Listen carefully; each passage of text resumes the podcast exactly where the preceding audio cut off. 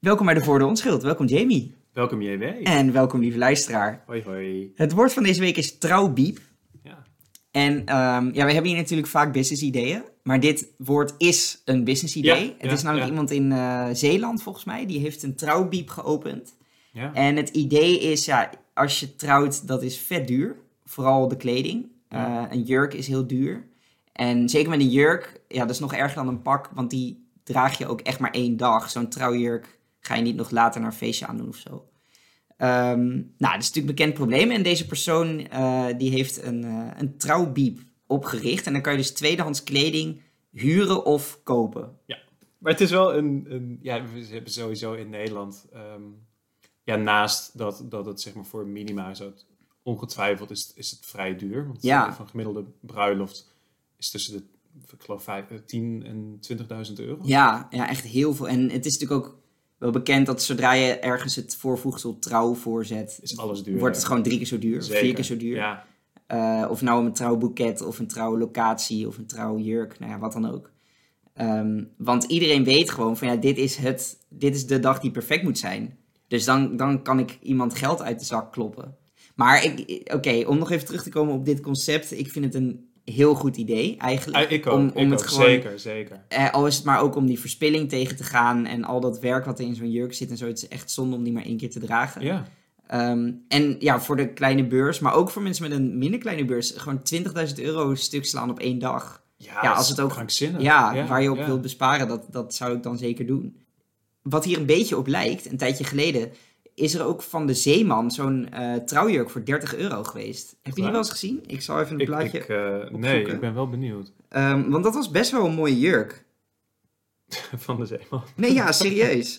Was het Zeeman logo, stond het ook op de Oké, we kijken nu naar een, naar een afbeelding van deze jurk. Dit is gewoon een prima trouwjurk, toch? Maar dit was meer, neem ik aan, gewoon een marketing stunt dan dat het daadwerkelijk echt een... Ja, nou E- moet ik zeggen dat de was, Zeeman heeft... Nou ja, hij is nu is hij niet meer te koop. Dus inderdaad, Ja, het was ja, een tijdelijk ja. ding. Ik, denk, ik heb altijd het idee dat heel veel van wat de Zeeman doet... best wel een soort van punt is om te maken of zo. Van het kan ook goedkoop. En dan vervolgens gaan ze weer wat anders doen. Ze hadden ook een tijdje die, die boxershorts met de Zeeman. En dat, dat, die, die hadden ze dan heel, er- heel duur ergens verkocht of zo. En toen bleek het toch van de Zeeman te zijn. Ik heb wel Maar het dit is gevoel dat als Lidl zeg maar met een trouwjurk komt, dat jij dan ook overstag. Sowieso. Ook gaat. Sowieso, ja, ja, ja. Ja, dat zou voor mij wel echt eh, het setje in de juiste richting zijn. Ja, Ja, ja. Ja. nee, maar dat, dat vond ik ook wel een heel goede actie. Om gewoon, Ja, eigenlijk wel, als het, ja. als het zo goedkoop kan. En 30 euro vind ik wel weer heel goedkoop, hè. Maar waarom zou het niet 100 euro zijn bijvoorbeeld, een trouwjurk? Ik, ik, zou ook, ik zou nu ook zeggen van, ja, weet je, ik denk niet dat trouwen, dat dat zeg maar echt een, een menselijk recht is om te kunnen trouwen. Niet meer. Ja, Zeg maar misschien dat, dat 100 jaar geleden dat dat, dat, dat wel anders had lag. je het echt nodig? Omdat het zeg maar, ja, vanwege gewoon sociale druk en Ja. weet ik veel. Eh, tegenwoordig lijkt me dat eigenlijk niet meer. Maar tegelijkertijd van ja, het is moeilijk om iets tegen zoiets te hebben, zeg maar. Ja, Van, van ja, het is wel een mooi idee van, van eh, iets dat voor sommige mensen misschien wat moeilijker bereikbaar lijkt. Gewoon, ja. ja. Nou, en in sommige subculturen is het wel, ja, om het echt een recht te noemen, maar heb je het wel meer nodig of zo? Die mensen Ja, die, die ja. ja. er zijn wel mensen die dat het echt heel graag willen en Ja, ook, ja. ja, voor sociale acceptatie en zo. Ja. Ja, En het is best wel, er zat ook een artikel aan vast van de Volkskrant. En dat ging dan over een 19-jarige die, eh, die ging trouwen met haar Mhm. vriend. En toen dacht ik van, ja, wie trouwt nou in godsnaam op haar, negen, op haar 19? En toen bedacht ik me van, oh ja, mijn eigen moeder, die, die, die trouwde op haar 19. Oh, wauw. Ja, of dat een succes is, laat ik even in het midden. Ehm, Nou, er is in ieder geval één goed ding uitgekomen, toch? ja, ja, ja, ja, Ja, uiteraard. Je broer. En we doen in Nederland natuurlijk van het, ja, het idee van trouwen is in Nederland, het zwakt ook een beetje af. Ja, Want meestal als je in Nederland trouwt, dan heb je al drie kinderen. dan woon je al, woon je al tien jaar eh, bij elkaar samen. Ja. En dan pas, dan pas hak je die knoop echt ik, ik was laatst op een bruiloft waar eh, het kind ook een getuige was. En het was Ja. meer voor de grap hoor, want het Ja. kind was eh, net één. Ja, Maar dan hadden ze dus, die getuige die, die moest natuurlijk iets ondertekenen. En toen daarna kwamen ze met een soort van apart document, ook met dat kind. En die kreeg allemaal kleurpotloden en die ging er zo op lopen krassen. Het was wel heel schattig eigenlijk. Ja, voor het, nalatenschap is dat wel leuk. ja aan het begin dacht ik van Ja. dit wordt echt cringy. Maar het was eigenlijk echt best wel leuk. Ja, Ik vind het wel, zeg maar, van, dan hebben we het over van, ja, Nederland is niet echt een trouwland meer. Het is natuurlijk wel nee. eh, uiteraard geweest. Maar eh, Amerika, dat, dat heeft dan veel meer voor mijn gevoel het idee van echt een trouwland. Mhm. Van een land waarin men ja, bruiloft serieuzer neemt en er ook serieuzer geld aan, aan uitgeeft. Ja. Dan kom je, kun je eigenlijk niet wegkomen van een gratis bruiloft bij het gemeentehuis. Mm, nou, op zich gebeurt dat ook wel, toch? Je hebt ook van die Vegas weddings en zo. Ja, dat, dat, Maar daar wilde ik eigenlijk op komen. ja, van- want van- het, het staat dat, wel... is, dat is zo'n raar contrast. Van dat je, aan de ene kant he- heb je het gevoel dat we in Nederland nemen we bruiloften niet serieus. Ja. Maar aan de andere kant van de oceaan eh, heb, je, heb je, ik heb het nog eens opgezocht trouwens, van je kan een, een Vegas wedding eigenlijk voor 80 euro kun je al eh, zo'n Ja. drive-in wedding kunnen echt doen. ja. Door de Chapel of Love heen. ja. En als je nog eens een goede 600... Maar blijf je dan letterlijk in je auto zitten? Dan blijf je in je auto zitten, dan word je in je auto word je dan Oké, getrouwd. oké. Ehm, dus dat is wel heel bijzonder. Dan vind ik 80 euro nog best wel veel eigenlijk. Maar als je een, een volledige experience wil, dan kun je ook eh, Elvis Presley imitator erbij. In, in een Cadillac. Dus zeg maar ook echt, een, echt een Elvis-waardige, Ja. koning, koningswaardige auto. En dan ben je zo'n 600 dollar kwijt. Dat vind ik op zich Ja. ook nog wel netjes, zeg maar. Als het een goede impersonator is, dan wel, ja. Zeker, maar ik vind zeker. het alsnog wel een hoop geld voor iets waarvan je denkt van ik wil het gewoon even snel doen. Ja. Maar ja, Ik heb trouwens nog, een, nog een heel mooie... eh, ik, heb, ik heb dus ook een, een paar Google searches gedaan over bruiloften. ja. En eh, ja, het is nu al een paar jaar oud, dat artikel. Maar er is dus ook iemand geweest die heeft, zeg maar, ja, ja, tijdens de Trump presidency, dus tijdens het presidentschap van Trump, een mega, eh, en niet mega als in groot, maar mega als in Make America Great Again. Oh, bruiloft Oké, ja. ja, ja, ja. en dus die, die is, dat is een vrouw, dat is een, een, dus ook echt een, ja, En een, en een man, en een, Oké, man, een zwarte ja. man ook, wat, wat interessant Oh, was. oké. Dus die vrouw die zei ook van, ja, weet je, ik ben geen racist, want mijn man is zwart. nee, ja, dat is Ja, duidelijk. Ja. Eh, en er is ook een, een, een Dat is echt wel het ultieme I have a black friend, toch? Als je gewoon... Maar goed, ja. Er, er is echt een designer, die heet eh, André Soriano. En die heeft eh, meerdere Make America Great Again jurken gemaakt. Dus ook voor die, voor die bruiloft. En hoe is- zie je, wat moet ik me daarbij voorstellen? Eh, ja, het was dus zeg maar iedereen, of niet iedereen, maar een heleboel mensen die kwamen gewoon gewapend. En uiteraard, Ja. hè, heel republikeins. En die vrouw zelf, die had eh, ja, wat gewoon leek zeg maar, op een verkiezingsvlag van, van, van Donald Trump, Make America Great Again. Eh, dat was eigenlijk verwerkt in haar, in haar bruidsjurk. Dus dat is Oké. wel, ik vind het ook wel Oh. een prachtig gebaar dat je zeg maar, je gaat trouwen met een man en je laat eigenlijk je hele huwelijk gaan over een compleet andere man. andere man. Ja. Ja, ja. Maar dat is dan zo'n rood-wit-blauwe jurk en zo. Ja, ja, ja. ja, Oké, ja, ja. oké. Patriotistisch, hè? Ja, Uiteraard, zo. Nou, ja. ik zou er zelf denk niet zo snel voor gaan, maar eh, ja. Oké, Ja. hey, ehm, even wat anders. Hoe kijk je aan tegen gearrangeerde huwelijken? Ik, ik ken iemand Ja, die komt voort uit een gearrangeerd huwelijk. oké. En dat is een, Zijn ouders vriend zijn, van eh, me. Ja, ja. en die, dat is een Brits-Pakistaanse jongen. Mhm. En ik heb ooit een keer aan hem gevraagd, zeg maar. En toen was ik vergeten wat hij eerder tegen me had gezegd. Van, want ik was zo nieuwsgierig van, ja, werkt zo'n zo'n huwelijk? Ja, Want je denkt van, ja, weet je, je bent toch, je bent met, een beetje met elkaar opgescheept. En dus misschien dat je ook gewoon van, ja, dan maak je maar gewoon van die situatie het beste, zeg maar. ja. Dan denk je maar van, ja, oké, weet je, van, van, van, we zijn nou eenmaal samen, laten we, We gewoon... moeten gewoon zorgen dat het werkt. Precies, precies. Misschien is dat wel een hele goede, ja, een heel goed fundament Nou, voor een relatie. Ja, dat, dat denk ik dus wel. Want ik, het heeft natuurlijk best wel Nou. slecht... sle- ja, je gaat nu waarschijnlijk ja, met die anekdote helemaal... Maar ehm, Ja. het heeft best wel een slecht imago in Nederland. Want wij willen gewoon overal vrij in kunnen kiezen. En je partner, dat is misschien wel het belangrijkste wat je hebt in je leven. Dus dan, dan al helemaal. Maar ik denk wel dat, ja, als je nou kijkt hoe we die keuze maken... Ja, je kijkt toch gewoon van, zijn ze knap en zo? En Ja, en een klein Hoe beetje passen ze een de- beetje bij elkaar Ja, hoe is de- persoonlijkheid. ja, hoe is Ja. de klik in de eerste paar... Terwijl... Hoeveel geiten nou- krijg ik als ik mijn dochter aan... nee, maar zijn dat nou echt dingen die uiteindelijk heel erg belangrijk zijn? Dat vraag ik me wel af. Terwijl misschien kunnen je ouders er wel iets Nou, neutraler naar kijken. En wat je zegt over. Ehm, kijk, je krijgt in Nederland of in het Westen dan ook een beetje een cultuur van. Nou, we kijken of het werkt. ja. Hè, eerst doe je een relatie en als dat dan werkt, dan. eh, ja, dan Ga je eh, ga je, samenwonen, ga je samen en als dat ook ja, werkt, dan ga je ja. trouwen. Maar ja, hoe goed is die test? Ja, Want- eerst ga je kinderen krijgen en dan pas Ja, trouwen natuurlijk. Ja, Nee. dat is een veel Nee, maar, test. maar hoe goed is die test? Want je hebt dan gewoon twee jaar lang heb je een relatie of zo, of, of iets meer, dan ga je Precies, trouwen. Terwijl een huwelijk duurt misschien wel 50 jaar. Ja. Ehm, terwijl die instelling van, ja, we- het is niet kijken of het werkt, het is zorgen dat het werkt. Dat is misschien wel een veel gezondere instelling. En bij een gearrangeerd huwelijk heb je dat er meteen in zit. Nou, dat, dat heb ik dus gevraagd aan... Oké, nu de anekdote, ja. Ja, hij, het- oké, hij spreekt geen Nederlands, dus hij zal ongetwijfeld niet naar deze... Mhm. Spreekt wel Duits. Niet naar deze podcast luisteren. Maar ik vroeg toen echt aan hem van... Ja, We kunnen van- misschien nasynchroniseren, de podcast. Ja, ja, laten we dat maar niet doen. Oké. Eh, dus ik vroeg aan heeft dat van, van werkt dat huwelijk? En, en toen vertelde hij tegen me van nee, mijn vader heeft me in de steek gelaten. En toen dacht ik van, oh ja, shit. Dat was ik helemaal vergeten van, dat zijn vader die is gewoon weggelopen. Ze, waren, Oh. ze waren beide Pakistaanse eh, immigranten, ze zijn naar, naar Engeland verhuisd. En ja, zijn vader heeft hem gewoon, die heeft, die heeft daadwerkelijk echt gezegd, ik ga naar de supermarkt. En die is gewoon vertrokken terug naar Pakistan. En die heeft een ander gezin gestart. Ja, Uh, dus zeg maar het, het enige, ja. ehm, ja oké, maar dit is natuurlijk wel Dat is- dat is één- NS1, toch? Want Nou, ik, om ik, nou gewoon het hele concept af te schrijven op, Een op ander- één man die wegloopt. Want er zijn ook echt genoeg ik- huwelijken die niet gearrangeerd zijn en die, waar dit soort dingen gebeuren. ik ken maar twee verhalen van gearrangeerde huwelijken, van, van direct, zeg Ja. maar. En de ander was iemand die eh, eigenlijk ook tegen zijn zin in uh, uitgehuwelijk werd naar zijn nicht toe. Ja, En die was ook gewoon van, ja, dat was een soort van, ja, laat ik zeggen, het was een soort van open geheim binnen dat huwelijk, dat dat een open relatie was. oh ja, ja. Dus dat was ook geen, ja, dat kun je ook niet echt een succes noemen, behalve dan dat het waarschijnlijk de familie een beetje in stand hield.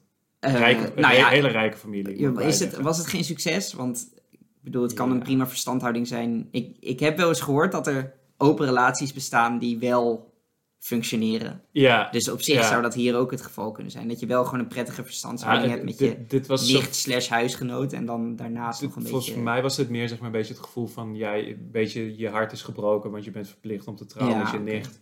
In plaats van iemand met wie je Ja. liever zou eh, Ja, hebben getrouwd. Ja, ja. dus ja, dat is geen ja, ik wel. succes. Ik moet ook wel zeggen dat ik wel blij ben dat ik mijn partner wel kan kiezen. Ja, ja, dus ja. Ik, ik zal ook zeker niet zeggen van we moeten dat meer gaan doen in Nederland of zo. Maar ik denk wel dat het, het imago wel heel negatief is. Over gearrangeerd. Ja, Ja. Eh, jij had nog een business idee, zei Ik je heb een, eh, ja zeker. Want een, een tweede business idee, want Trouwbiep, Trouwbiep is is, al een natuurlijk ook een business business idee. idee. Leuk business idee. zeker. moet ik erbij zeggen. Ehm, ja, niet heel erg een business. Het is meer een vrijwilligerszaak. Nou, oh, is dat zo? Maakt ze geen winst op? nou, dat kwam een beetje... Ja, dat, dat werd een beetje in het midden gelaten bij het artikel. Oké. Ehm, maar goed, mijn business idee... Ik weet niet, je hebt, je hebt neem ik aan ook gewoon Netflix. Ja. Ja, je moet wat met je Ja, tijd. ja, inderdaad. Ja. Eh, je moet wat als je thuis werkt. Ja. Ehm, ik ben blij dat ik niet thuis werk. Eh, sinds een paar weken is zeg maar echt de nummer één show op Netflix. Is ehm Dahmer, dubbele punt, Monster, dubbele punt, The Jeffrey Dahmer Story. Is dat serieus? Twee Dat- keer een dubbele punt? Het is Is dat- de titel van, ik zie hem iedere keer zie ik hem op Netflix voorbij Ja. komen. En ik zie iedere keer de titel, Dahmer, Monster, The Jeffrey Dahmer Story. Ah, come on. Oké, nou, maakt niet uit. Daar gaat het business idee vast niet over, over deze titel. Maar Jeffrey Dahmer is een eh seriemoordenaar, ja, volgens mij. ja, ja. Verder ken ik zijn verhaal eigenlijk niet. Nou, eh, ja, Jeffrey Dahmer was een seriemoordenaar die vooral zich heel erg richtte zeg maar, op eh, ja, homoseksuele jongens. Met name heel veel zwarte homoseksuele jongens. Omdat die eigenlijk ook, ja, dat is natuurlijk ook een sociaal ding, van die werden gewoon niet eh, serieus genomen Ja. als ze, als en Ja, precies. Als ze vermist raakt. als ze vermist raakten. Dus ook tijdens de Ja. AIDS-epidemie, dus mensen verdwenen sowieso. Ah ja. Maar het is natuurlijk wel echt afschuwelijk dat hij er zo lang mee weg, is kunnen, eh, Ja. weg heeft kunnen komen. Gewoon puur vanwege de sociale positie van de slachtoffers. En er is best wel veel te doen geweest nu om deze serie. Eh, met name omdat het Jeffrey Dahmer eigenlijk ja, wordt geportretteerd door Evan Peters. Dus een beetje een, ja, is gewoon een aantrekkelijke man. Oh ja. Zeg maar. En het gaat heel erg vanuit zijn optiek. Ja. En dan heb je ook nog andere series, eh, of dan heb je andere, eh, andere series, zoals bijvoorbeeld over de Unabomber, die heet Manhunt. Ja. En dan wordt de Unabomber wordt gespeeld door eh, Paul Bettany. Paul Bettany is ook gewoon een sexy man. Ja. En je hebt Ja. natuurlijk die, die film over Ted Bundy. En Ted Bundy wordt gespeeld door Zac Efron. Nou, ja. Dat is helemaal Nou, nou, een sexy, sexy, Inderdaad. sexy, sexy man natuurlijk. ja. En ja, dan- en dit is heel standaard, hè? De good Ja. looking bad guy. Van, je- sowieso, je wil eigenlijk iedereen door een aantrekkelijke man of vrouw ja, laten spelen. ja. Want wij kijken gewoon graag naar aantrekkelijke mensen. En dan bad guys al helemaal, want die, die hebben toch nog een soort van edge dan of zo. En het is ook wel van, ja, je kunt ook wel een beetje kijken zeg maar, naar de kijkcijfers van die programma's. Ja, En dan zie je ook wel echt een patroon van dat het ook wel meer wordt gekeken ja door, dat geloof ik door direct. met name ook een beetje het huisvrouw-type. Ah. En wat jongere vrouwen natuurlijk ook. Ja. Dus het is ook wel specifiek erop gericht, zeg maar, van ja, we moeten ook wel iemand hebben die, ja, die zeg maar seriemoordenaar speelt, maar die toch wel een klein beetje, zeg maar, iets, Ook nog iets heeft. die ook ja. nog iets heeft. Maar toen dacht ik van ja, weet je, weet je, Netflix, jullie zijn eigenlijk, zijn jullie heel kortzichtig bezig. Mhm. Want je kunt ook gewoon, behalve naar het kijken naar seriemoordenaars, kun je ook kijken naar Ja, massamoordenaars. oké. Zeker. ja. En ja, jij weet, jij weet eh, trouwe luisteraars, die weten uiteraard dat er in de hele geschiedenis van de mensheid maar twee echte massamoorden zijn geweest. Mhm. Ehm, en dat is natuurlijk de Armeense genocide geweest en de Holocaust. ja, Alle andere genocides of massamoorden zijn gewoon nooit gebeurd, ja, uiteraard. fake nieuws. Fake news. Dus je moet het ook niet over Pol Pot, je moet het ook niet over Jozef Stalin. Maar Nee. wie wel een uitge, ja, echt een perfecte kandidaat zou zijn voor een nieuwe Netflix-serie, is toch Adolf Hitler, denk ik. Ja, Ja, Ja. en dan moeten we dus een Netflix-serie over Adolf Hitler. gespeeld door Sexy, Tim- sexy. Timothy Chalamet. Nou, je raadt het 100%. Is dit Die had serieus wie je wilde Ja, zeggen? ik had een shortlist van één persoon. en die ene persoon was Timothy Chalamet als Hitler. Ik, echt? Ja, ja, nee, Oké, ja, ik, oké. ik, ik kan het in de show notes laten zien. Ik, ik zie het gewoon staan. Ja, dit... Timothy Chalamet as Hitler. In, eh, ja, in, eh, in eh, Hitler. Dubbele Dubbele, punt. dubbele punt. Monster. Dubbele, punt. Die Adolf Hitler story. Oké, ja, ja. En dan zien we eindelijk een keertje vanuit het perspectief van, Van Adolf Hitler. Hitler. Van sexy, sexy Hitler. Ja. Zien wij... eh, Met een fantastische kaaklijn. een hele dreamy eye. Ja. Ja. Oké, ja. Nou, ik... eh, ja, bel Netflix, zou ik zeggen. We gaan het pitchen. Ja, ja. Hey, ik wilde ook nog even terugkomen op eh, wat anders. Want een van de Hmm. dingen die ik natuurlijk het allerliefste doe... is ehm, ja, terugkomen op oude afleveringen. Ja, ja. En iets anders wat ik graag doe... is het bespreken van het wel en wee van Sander Schimmelpenning. Ja, Eh, en deze keer kun kan ik dat perfect van de, combineren. van de pimmelschenning. Wa- Ja, want hij stuurde namelijk, hij, hij heeft een column geschreven over ehm, het feit dat de publieke ruimte steeds verder gecommercialiseerd wordt. Ja, Eh, en eigenlijk, het ging vooral over bijvoorbeeld bezorgdiensten, maar ook over eh, van die scootertjes die je dan kan huren en Mm. die eh, lekker overal worden neergepland. Oh, echt die lime scooters. Ja, die, die, ja. die groene dingen. Die overal verkeerd geparkeerd staan. En dan zegt het bedrijf van ja, ja, daar kunnen we ook niks aan doen. Dat zijn onze gebruikers die dat... ja, eh, nou ja. Ehm, en hij maakte eigenlijk twee punten in dat stuk. Hmm. Ik zal trouwens ook een link zetten in de show notes. Het was uiteraard in de Volkskrant. Ten eerste zei hij van ja, ehm, het is onzin dat wij hier überhaupt mee bezig zijn. Want onze levens als consumenten worden er eigenlijk helemaal niet zo heel veel beter van. Van al dat flitsige, snellige gedoe. Ehm, Ja. en ja. ten tweede is het ook belachelijk dat die bedrijven gewoon maar eh, een stukje publieke ruimte kunnen pakken. Zonder dat ze daar verder ja, iets van belasting of iets dergelijks voor Ik, ik betalen. wil wel wat tegen die, dat eerste punt Ja. inbrengen. Namelijk van, ik vind het, ik heb het artikel ook gelezen, je hebt het aan me doorgestuurd. Mhm. En hij begint erover van, ja, mensen moeten gewoon lekker op de fiets, moeten ze naar de supermarkt Ja. gaan. En, eh, naar, En weer wat beter hun dingen plannen. Dan heb je ook geen next day delivery nodig. En tegelijkertijd van, Sander Schimmelpenning woont gewoon in een grachtenpand in Amsterdam. Ja. Hij heeft geen kinderen, zeg maar. Hij heeft geen vrouw. Hij heeft, hij heeft volgens mij best wel flexibele uren. ja, Van, dan is het wel lekker makkelijk zeggen tegen, eh, eh, tegen iemand die echt in een boerengehucht woont. Van, van, oh, je moet eens vaker de fiets pakken en eventjes naar de stad toe fietsen. Ja. Als dat 45 minuten verderop is en je hebt gewoon drie krijsende kids thuis. ja, Dat is wel, vind ik ook wel weer typisch. Ja, ik wil niet zeggen Volkskrant eh, journalistiek. Of Volkskrant column, maar ja. Ik, ik ben eh, dit eigenlijk helemaal met je eens. Ja. En hij zegt ook iets van... We moeten nou eens stoppen met luiheid verwarren met vooruitgang. Ja, En dan denk ik, oké, mooie one-liner. Maar volgens mij is luiheid al ongeveer 10.000 jaar de belangrijkste drijver van vooruitgang. dus laten we vooral niet stoppen met die dingen verwarren. Dus ik, ik ben het eigenlijk wel met je eens dat hij hier... Ja, weet je, als mensen het fijn vinden om, om next day delivery te hebben. Waarom zou je met een eh, stoomlocomotief gaan als je ook een paard kan pakken? Ja, ja, ja, precies. Ja. Ja, Nee, dus dat is gewoon... eh, dat ben ik eigenlijk helemaal met je eens. Ik was ook niet onder de indruk van dat stuk van zijn betoog.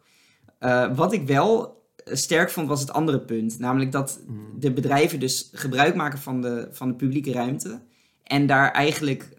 en ook best wel op een vervelende manier daar gebruik Mm, van maken. mm. Want de wegen slippen dicht. En ik, ik weet niet hoe het in Arnhem is, maar in Utrecht... Ja, flitsbezorgers zijn gewoon levensgevaarlijk. Je wordt elke dag dat je fietst wel zo'n beetje van je sokken gereden. Ja, je hebt Door zo'n- best wel veel. Ja, door, door ja, zo'n ja. zo iemand die veel te hard gaat. En ja, die heeft ook gewoon haast en zo. Ehm, die scootertjes, ja, vind ik ook irritant. Oké, daar kan je inderdaad wel omheen lopen. Maar nou ja, het is allemaal een, een stukje publieke ruimte wat ze pakken.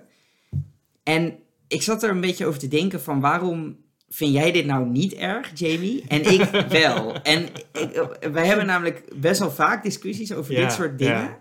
En volgens mij heb ik, heb ik het fundament nu te pakken. Oké. Want wat er volgens mij speelt. Je doet eventjes je psychologie Ja, ik ga. petje op. Nee, nee, nee, meer mijn filosofie-pad. denk Oh, ik. Dus ik oh, probeer een soort gemeenschappelijke ja, factor te vinden. In, eh, in, in onze discussies.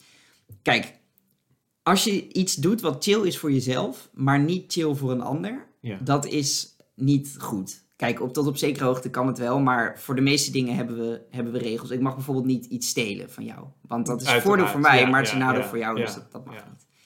Ehm, en eh, ik ben het ook helemaal eens met die regels en jij ook. Dat, dat is gewoon een, een goed principe. Je, je de ander niet schade. schaden. Ja. ja. Alleen, er zijn heel veel gevallen waar je een, een specifiek voordeel hebt voor jezelf, maar waar het nadeel eigenlijk versplinterd is over heel veel mensen. Ja. En het voorbeeld is natuurlijk het klimaatprobleem. Hè? Dus ik kan lekker met vliegtuig op vakantie, is voor mij hartstikke Ja. leuk. Er is niet één iemand die daar echt last van heeft. Maar er zijn 8 miljard mensen die er een heel erg klein beetje last van hebben. Ja. ja. En ja, dat keer 8 miljard is misschien dan wel weer veel impact. Maar ja, het, het is per persoon zo weinig dat je eigenlijk het. Ja, je merkt het niet eens. Letterlijk merk je het niet. Niemand gaat de impact op, op het klimaat van één vliegreis. Nee, het is een merken. beetje een, een zeg maar, ja, een, een sneeuwvlok in een lawine bijvoorbeeld. Ja. Ja, Ja, precies. En, ehm, en dit is een extreem voorbeeld. Hè. Je zou nog iets, iets subtielere voorbeelden kunnen nemen. Bijvoorbeeld geluidsoverlast. Of eh, als je met de auto rijdt en wat fijnstof uitstoot in de buurt. Hè, dan hebben ook een aantal mensen daar een klein beetje last van. Ja. Ehm, en mijn neiging is om te zeggen van nee, je moet die effecten gewoon bij elkaar optellen. En het is alsnog verwerpelijk om dat te doen. Ja. En volgens mij heb jij meer de neiging om te zeggen van nou ja, als het, als het maar zo'n klein effect is per persoon, dan, Dan heb je Hoef geen je daar echt morele... niks mee. Ja, precies. daar heb je, Ja. hoef je geen morele verantwoording voor, voor af te leggen. ja, ja. Dat klopt wel ongeveer, ja. En dan ja. zitten we natuurlijk bij onze volgende, eh, dan, dan komt met- meteen ons volgende twistpunt kijken. Namelijk, wat is de rol van de overheid? En jij zou die vraag beantwoorden met, nou oké, mensen misschien nog een beetje beschermen, maar verder zo weinig mogelijk. en ik zeg, elk probleem wat je maar kunt hebben, oplossen. Altijd overheid. Ja, nou precies. ja, ja. Want voor mij is het namelijk al die kleine effecten, en dat zie je natuurlijk in het klimaatprobleem, zie je dat heel duidelijk, die, die tellen wel op. Hè, Ja. dus uiteindelijk ga ik als individu ook last krijgen van klimaatverandering. Ja. En andere individuen misschien nog wel meer.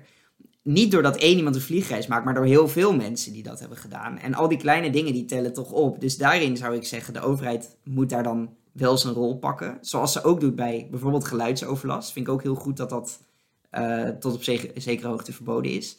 Ehm, en ik zou zeggen, om terug te komen op Flits, eh, dat de overheid dat hier ook zou moeten doen. En dus dat- die, die commerciële praktijken wat zouden moeten inperken. En moeten zeggen, de Ja. publieke ruimte is van iedereen. We willen daar geen, of nou ja, geen, maar we willen in ieder geval bijvoorbeeld het wat duurder maken om daar met een eh, bezorger als bezorger doorheen te gaan. Of met een bestelbus of daar een lelijk scootertje neer te zetten. ja. En ik vind dat gewoon fascisme natuurlijk. ja, inderdaad. maar klopt het wat ik, wat ik, ik, ik denk zeg, dat of- je wel, wel redelijk, zeg maar, er zijn natuurlijk altijd nuances in, Mhm. eh, aan beide kanten. Ja, Ja, ja, ja. Maar ik denk dat het wel redelijk, het klopt wel redelijk, ja. Ja, Eh, zullen we door naar de limericks? ja, ja is helemaal goed. Oké. ehm, Ik heb er een. Ja, ik ook. Over trouwbiep. Wil Ik jij ook. beginnen? Ja, is goed. En eh, excuses aan mijn zus alvast. Ja. Mijn zus is een echte trouwmiep. Kortsachtig van al haar trouwgriep. Komt met een vent aan kakken. Kost weer bakken. Maar gelukkig is er de trouwbiep. Mooi hoor. Ik heb eh, de volgende. Ja. Het effect van inflatie is gruwelijk. Nu ook nog een bruiloft, afschuwelijk. Mijn opluchting daar, de trouwbiep staat klaar. Dus toch te betalen, zo'n huwelijk. Oh, netjes. Dank je. Wat vind je van het woord? Ja, het, het woord zelf, eh trouwbiep, het is weer een samengesteld woord, maar het is Ja. wel een concreet woord. Dus Mhm. we moeten een keertje het Instituut voor de Nederlandse Taal eindelijk een keertje weer een concreet woord. Dus Ja. ik ben er blij mee. Ja. En eh, ja, het is een heel leuk concept. Dat is het vooral ook van. Dus dan is het moeilijker om zeg maar negatief te zijn over het woord. Ik vind het woord biep vind ik een beetje een viezig woord. Hm. Van mensen die, die in plaats van bibliotheek, oh ik ga even naar de biep. Oké. Eh, ja. Ik hou niet zo van het woord biep. Biep klinkt te veel als miep. Griep. Giep. Ja. Ja. Dus eh, ik geef het, eh, ja, ik blijf nog redelijk positief. Ik geef het drie van de vijf uh, trouwniepen. Oké. Ja. Ja, ik, ik vind het wel een grappig woord, omdat het eigenlijk niet helemaal klopt. Want je hebt namelijk een bibliotheek. Ja. En dat is biblio betekent boek. En Ja. theek is een plek waar je spullen kunt Ah, kopen juist. of lenen. Ja, Eh, je hebt ook een videotheek bijvoorbeeld. juist. Daar kan je video's ja, ja. lenen. Eh, dus dit zou eigenlijk de trouwtheek moeten heten. Trouwteken. Maar, want dat is het stuk van bibliotheek wat over dingen uitlenen gaat. Terwijl ze hebben juist het stuk biep genomen. Dus dat is eigenlijk verkeerd. En het, uiteraard het Instituut voor de Nederlandse Taal, dat zijn allemaal taalexperts. Dus die hebben in, in hun artikel ook al hierop gewezen. Ja, Ehm, ze noemden trouwens ook nog een paar andere voorbeelden van eh, biepen, waaronder de menstruatiebiep. ja. Eh, dat gaat, dat vind ik overigens ook een heel goed concept. Hè? Want ja als ik, je aan... ik las ook menstruatiearmoede. Ja. En toen dacht ik van, ja, dat klinkt juist als, zeg maar, als iets heel negatiefs. Nee, ja, maar je dat, kunt... is dus, dat is dus niet... Bij menstruatiearmoede denk ik aan bloedarmoede, maar dat is dus niet Ja. hetzelfde. Dus mensen die niet, anders niet hun menstruatieproducten kunnen kopen. Nee, ja, klopt. Ja, dus men- menstruatiearmoede is eigenlijk ook een beetje een vreemde term. Want Ja. ja. volgens mij heb je gewoon armoede. En het, het vervelende aan armoede is dat als je armoede hebt, dan heb je eetarmoede, wasmachinearmoede, menstruatiearmoede. Dat heb je dan allemaal. Dat is nou juist het probleem. Maar goed, eh, oké, we, we dwalen een beetje af. Ik vind zo'n menstruatiebiep vind ik een goed idee. Maar het woord vind ik tragisch. Want je neemt dus het verkeerde stuk van biep van bibliotheek, namelijk de biep, niet de teek. Maar zelfs überhaupt de associatie met bibliotheek klopt niet, want je leent natuurlijk geen tampons. Die kom je niet terugbrengen na een week. Dus dat gaat helemaal mis. Maar goed, die gaat dus nog fouter. Maar trouwbiep gaat ook al een beetje fout. Ja, ja. Ehm, dus oké, dat is dat, dat vind ik dan niet helemaal goed. Maar het is wel het is een vrolijk woord. Ik vind juist biep wel leuk klinken. Trouwbiep. Trouwbiep. Toch? Gezellig. Trouwbiep. Eh, het is een concreet woord. Dus complimenten aan het Instituut voor de Nederlandse Taal. Hè. Ja, eindelijk vaak luisteren eh, kritiek ons, gehad dat ze te abstracte woorden namen en eh, die hebben ze te harte genomen.